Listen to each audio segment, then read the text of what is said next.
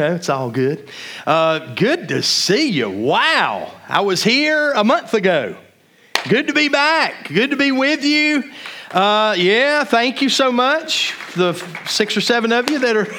I'm just kidding. I just wanted you to feel at home. I wanted you to feel like Pastor Allen was here with you this morning. So, hey, baby, it's good to see you in church. So... I love Pastor Allen. Do you love Pastor Allen and his family and what they mean to this church? They are just awesome, awesome, awesome. We're just so thankful for all that that he does and that his family does. And they are on staycation, but some of them are right here today. So good to see you. Hey, boys and ladies, it's good to see you with us in church this morning. We're so happy that you're here. I do want to celebrate a big deal, something that you guys participated in and did this past week, and that was right across the street at Triple S. You served 100 teachers and leaders, administrators, and even there were just people who drove up from the community and said, hey, is that lunch? And we said, sure, have a lunch. And we gave them something to eat too.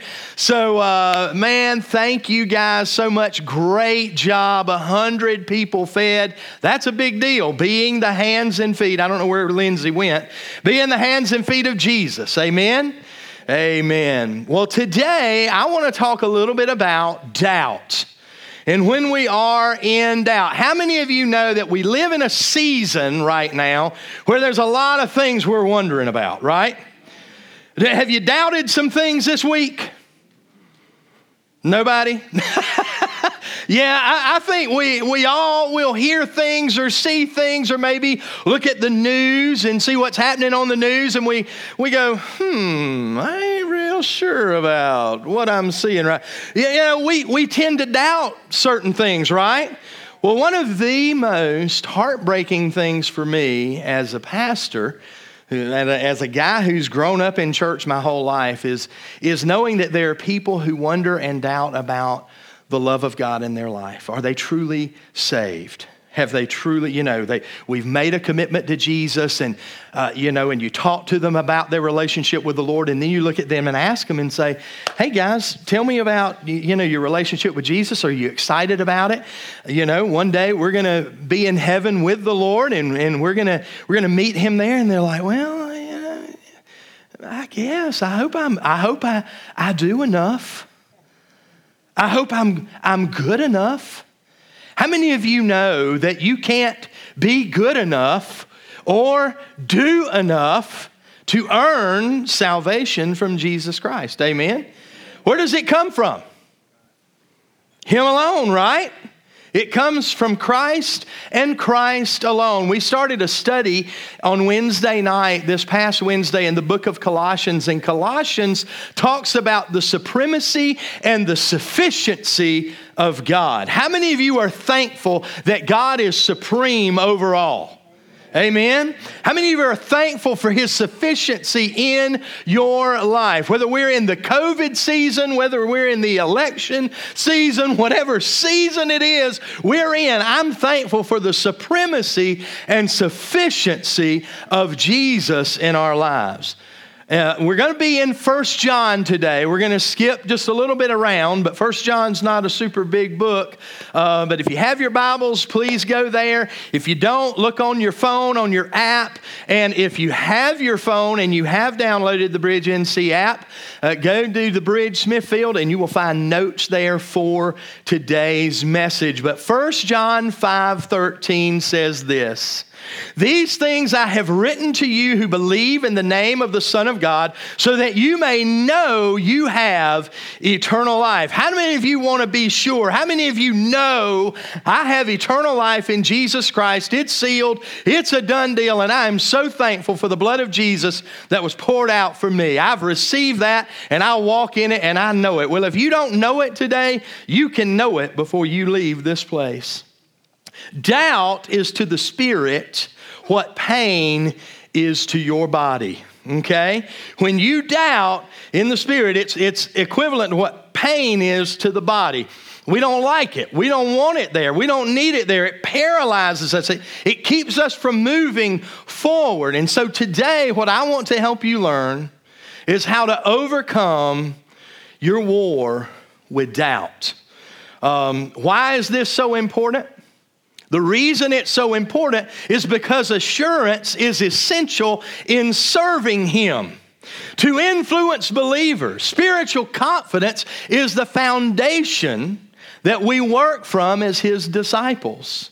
When we know that our future is secure, listen to this now, we're able to concentrate on the mission that God has set our feet to. Amen? When we know that's secure, we can concentrate on the mission. I am a fruitless disciple if I'm always filled with doubt about my relationship with God. If I walk around wondering, does He love me? Does He care about me? Have I done enough? Am I good enough? When we walk in doubt, we are fruitless as disciples. So John gives us three major questions that we ask ourselves to help us evaluate our spiritual life. And see, one of the reasons that the Holy Spirit was given to us, we just came through this wonderful series, Third Person. Hadn't that been great? The Holy Spirit given to us to give us guidance, to give us direction, to give us boldness so that we can bear witness. When we are walking in doubt and in self-doubt, we're not walking in boldness, are we? So we got to let the Spirit of God work in our lives. So the first question that is answered in John about doubt is this. 1 John chapter 2, verse 3 says, "But this we know, we have come to know Him if we keep His commandments." So the question of keeping His commandments. I know that I've come to know Him. I know that I'm walking in Him if I keep His commandments. Now, I want to show of hands today.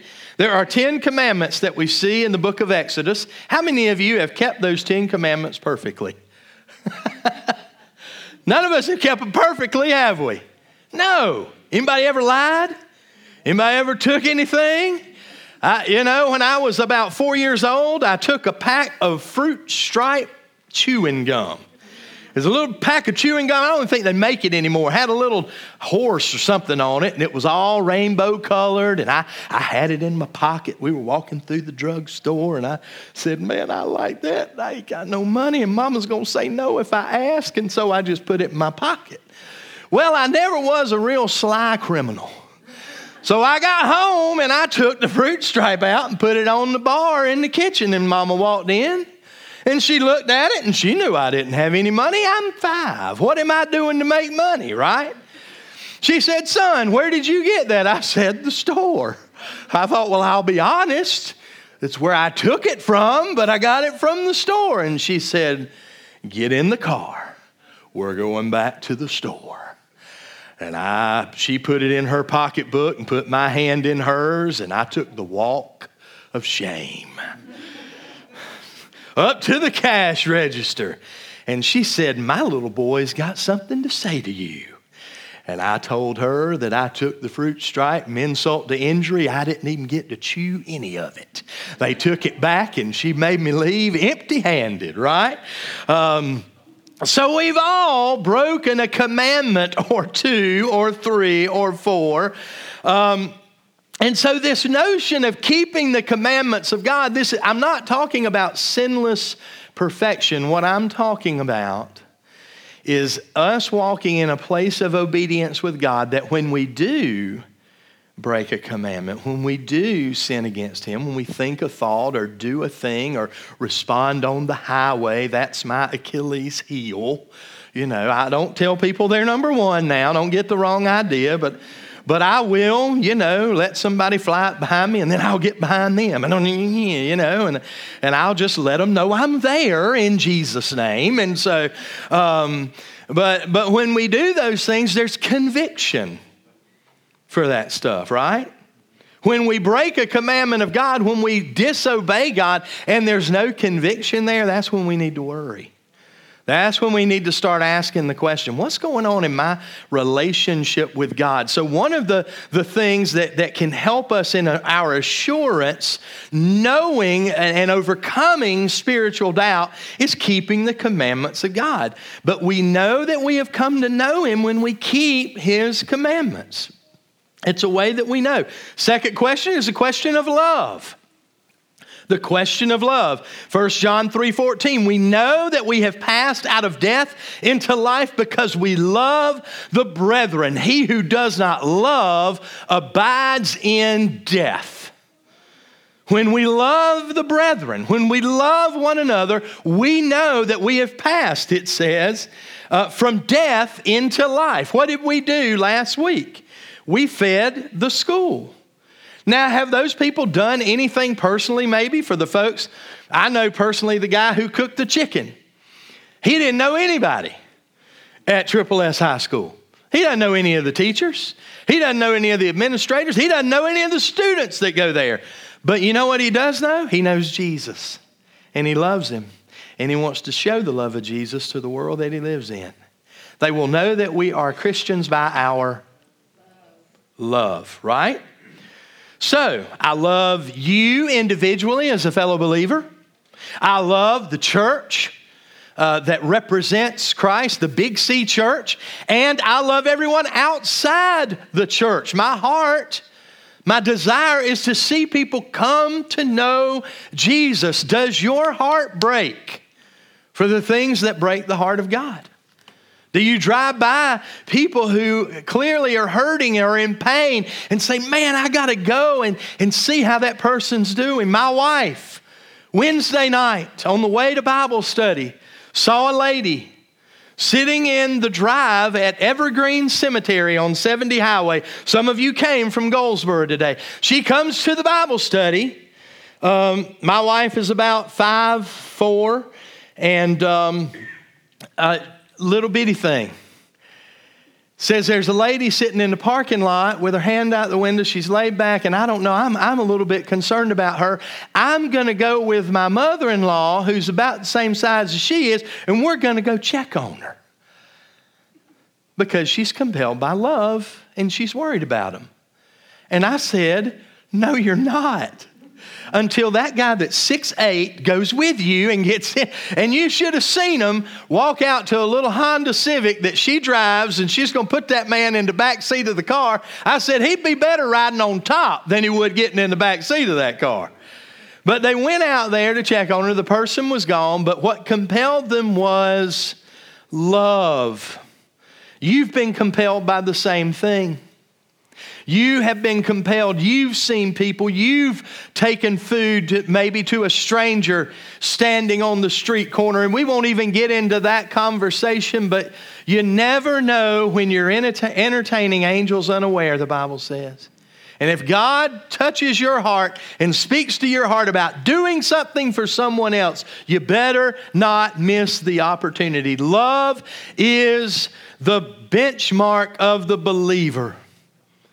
We know we are believers by the love that we have for one another. And then the third question is the question of trust.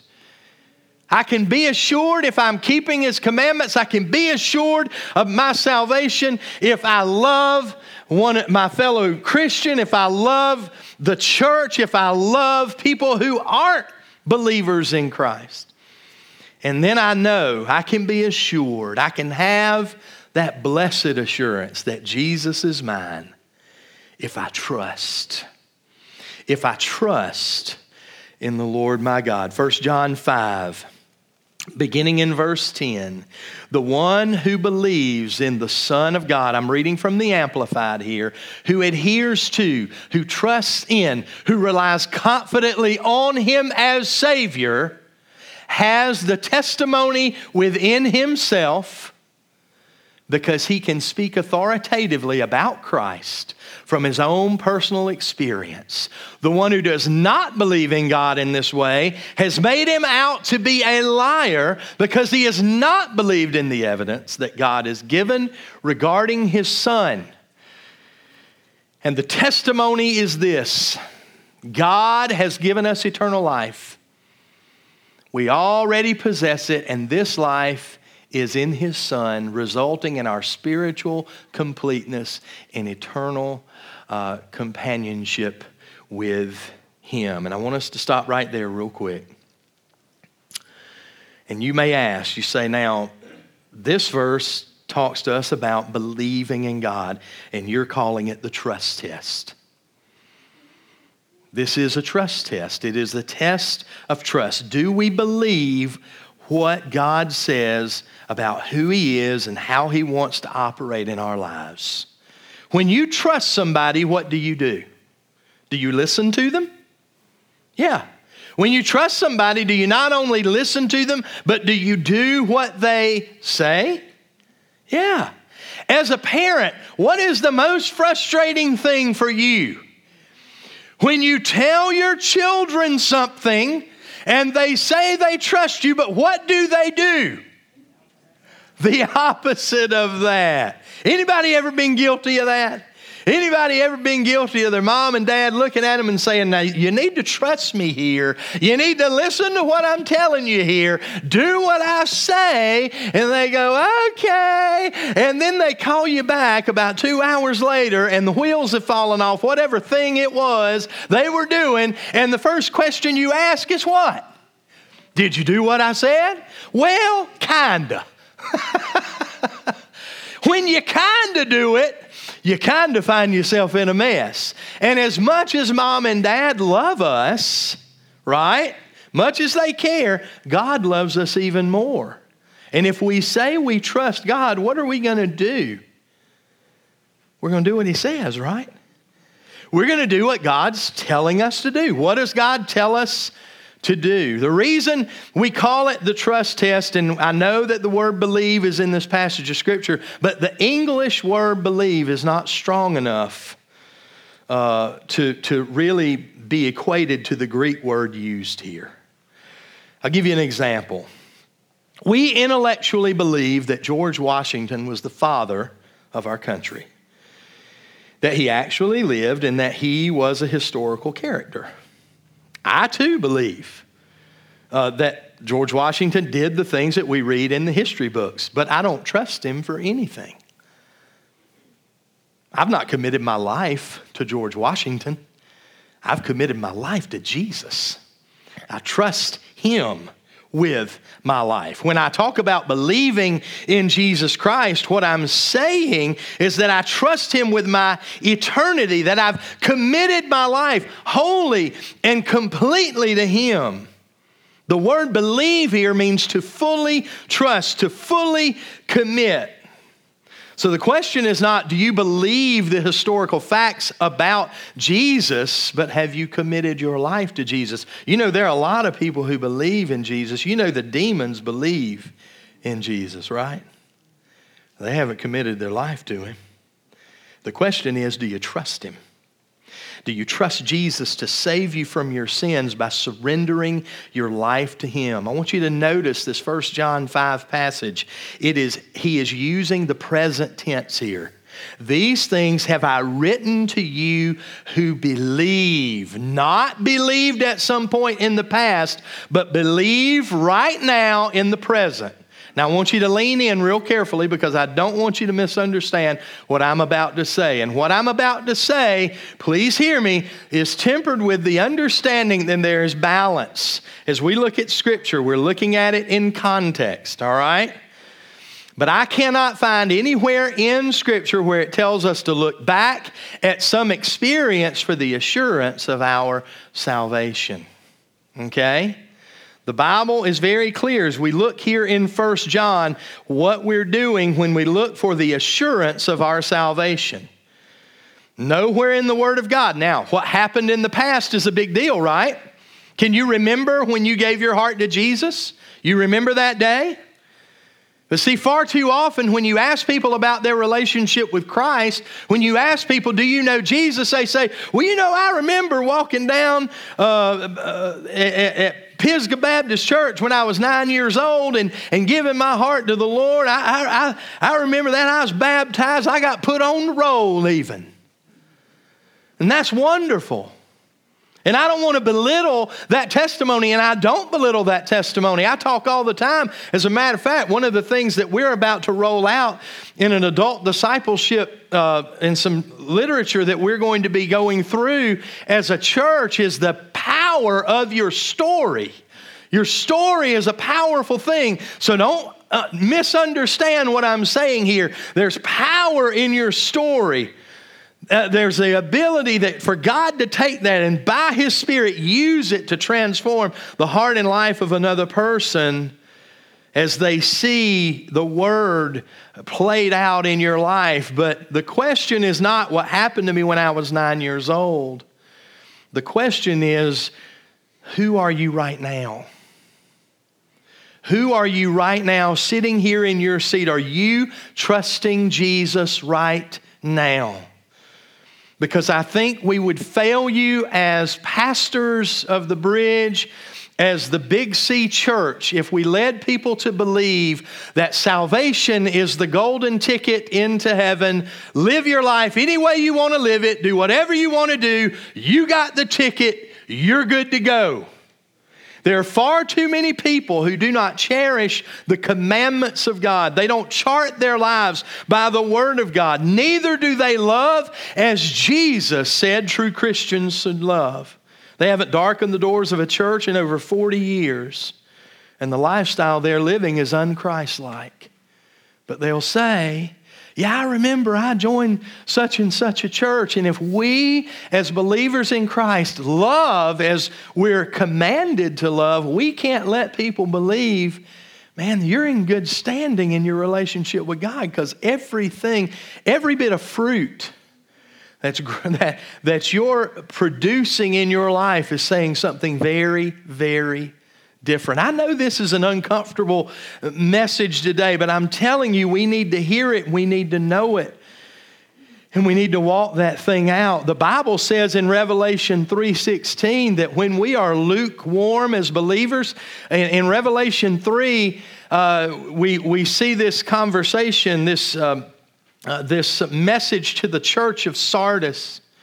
And they're lukewarm believers. They're just doing whatever to go along to get along. They're not taking a stand for anything. And if you don't stand for something, you'll fall for anything, won't you?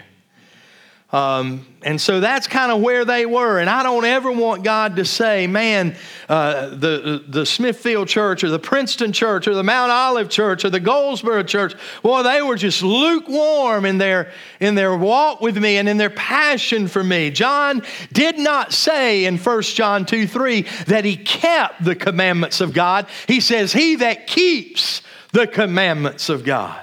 He didn't say in 1 John 3:14, he who did love, he says he who does love as Christ loves us. The proof of our salvation is in the present. Is there that trust and commitment to Jesus right now, today? So I want us to look one more time at 1 John 5:10. The one who believes, not believed, in the Son of God, who adheres to, trusts, and relies confidently on Him as Savior has the testimony within himself, because he can speak authoritatively about Christ from his own personal experience. See, that's where your story is valuable.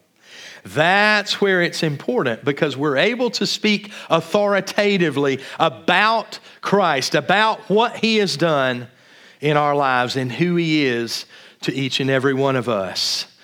Our daughter, Kenzie, she is not here today. They always get mad at me. All you preachers' kids out there, you know the plight when your parents use your stories and illustrations at church. And they're like, please don't tell all these stories, but this is a great story. Our daughter, Mackenzie, got on an airplane 4 years ago heading to New York City. New York City? No. All the people who laugh know that commercial. So, heading to New York City, on the way, and it's the first time she's ever taken a flight all by herself. And so she's on the way to see her big sister.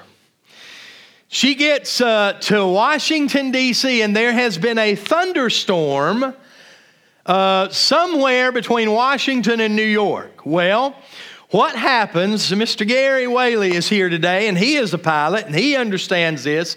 But what happens in commercial flights nowadays, it seems worse than it's ever been. But if there's a thunderstorm or something like that going on, man, it'll back up flights for days. And so this 16-year-old girl who has never flown by herself before finds herself in Washington, D.C. at the airport. And she is stranded. Another little facet to this story is when she got out of the car and we walked in with her at RDU, we got her on her way, she takes off. You know, you can't go to the gate and wait with people anymore. Haven't been able to do that for years. But we get back to the car and I look in the back seat of the car and guess what I see laying in the back seat of the car? It's a little white cord with a little white box attached to the end of it. It is a phone charger for her cell phone. And I said, oh boy, she doesn't have her charger with her.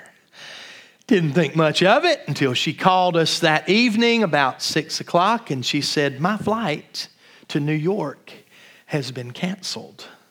They've pushed it back because of this storm. It'll be okay, darling. You're a minor and they're going to look after you and they're going to get you somewhere and you'll probably get on. You know, I'm just reassuring. I'm just being dad and it's going to be okay. And so an hour or two goes by. We've kind of calmed her down. She calls back again. When she calls back again, I hear this on the other end of the phone. Well, actually, Mama did. They're not going to fly me out today. They said it would be tomorrow before I fly out of the airport. Well, honey, just hold up. Let's see what we can work out. We're making phone calls. We're trying to pull strings and get a hold of people that we know. And there are no strings to pull. An hour later, she calls again. They have just told me that I won't have a flight out of Washington, D.C. until Sunday evening. It's Friday night at 6:30. Well, Mama hits her knees, buddy. She says, Lord, my daughter is scared. My daughter is afraid. My daughter is disappointed. I don't know anything or anyone or any way to help her with the commercial airline industry. I am at a loss. But here's what we know, God. You are supreme and you are all sufficient. And we trust you. And so we began to pray. And what we didn't pray was, Lord, help her. You know what she needs. Mama hit her knees and she started praying very specifically. And let me tell you what she prayed. She said, Lord, surround our daughter with Christians. Bring some people around her that are like-minded, that love the Lord, that are going to help her, that are going to have sympathy for her and feel compassion toward her. Send someone to her aid that she knows. What? She was telling me the things that she wanted us to pray, and I said, we don't know anybody in D.C. Not at the airport. I don't know a soul there. Thirdly, send her home on private transportation. Okay, Lord, we're going to have to trust you big to see this happen. I have no idea how you're going to do this. I don't know what this looks like. We don't know, God, but we're trusting and we're praying. And while we're waiting, we're still doing some things. I called her back and she's just, you know, she's frantic and she's, I don't know what to do and I don't have a phone charger. And I said, honey, let me tell you something.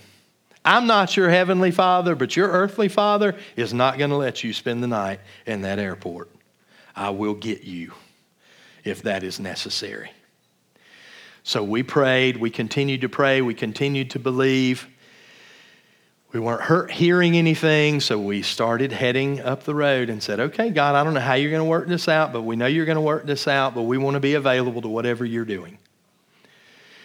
We didn't even know. We didn't see. We prayed. What we had no idea of is that God already had something in place. How many of you know that when you hit your knees, when you have been faced with a distressing event in your life, that oftentimes God already has the answer in place. He's just waiting on you to ask him. He's waiting on you to trust him. Now, there's a reason I told you we prayed very specifically, because when you pray very specifically, you have a front row seat to watch the sovereignty of God at work in your life in very specific ways. He cares about the things you care about. He is touched by the things that touch you. He does. Y'all didn't know my daughter was in Washington, D.C., trapped at the airport when she was 16 years old. I didn't call you. I probably could have, but I didn't. But we called on the name of Jesus and we said, God, we need you. Please help us in this situation. And if it ends up that we end up driving up to Washington, D.C., then, well, God, we evidently needed to be in Washington, D.C. for something. So we go to the bridge in Princeton. We get out of the car. I had to pick up a GPS so that we could head on. I didn't have enough data back then on my phone to get me all the way to the airport. So we got our GPS and we start heading out. And right before we leave the parking lot of the bridge, my wife texts one of our dearest friends in Wayne County and said, I need you to pray for Kenzie. Here's the situation. This is what's going on. And we're on our way up there. We need traveling mercy. It's 9:30 at night. I'm going to Washington, D.C. because my baby girl's up there and I ain't leaving her in Washington, D.C. I'm going to get her. We're going to get a hotel because I'm not as young as I used to be. I ain't driving all night, but I'm going to get her from that airport. We get a text back about 2 minutes later. Don't go. Don't go. My daughter is at a music conference in Reston, Virginia. Now, I don't know how many of you know where Reston, Virginia is, but it's a suburb of Washington, D.C. She's up there with the whole band from the church. As a matter of fact, they're coming home tomorrow. My daughter is in a suite at the Marriott or some hotel. I don't know what hotel it was, but she's in a suite. She's the only girl in the suite, and there are two queen-size beds there. Her daughter just happens to be one of our daughter's very close friends. They said if she can get an Uber to the airport, we'll get her a place to stay tonight. We'll get her private transportation home tomorrow. Won't cost you a nickel. Just get her there. So I call my daughter. Is that not awesome? I mean, we prayed for God to do some stuff there. He went even bigger. He said,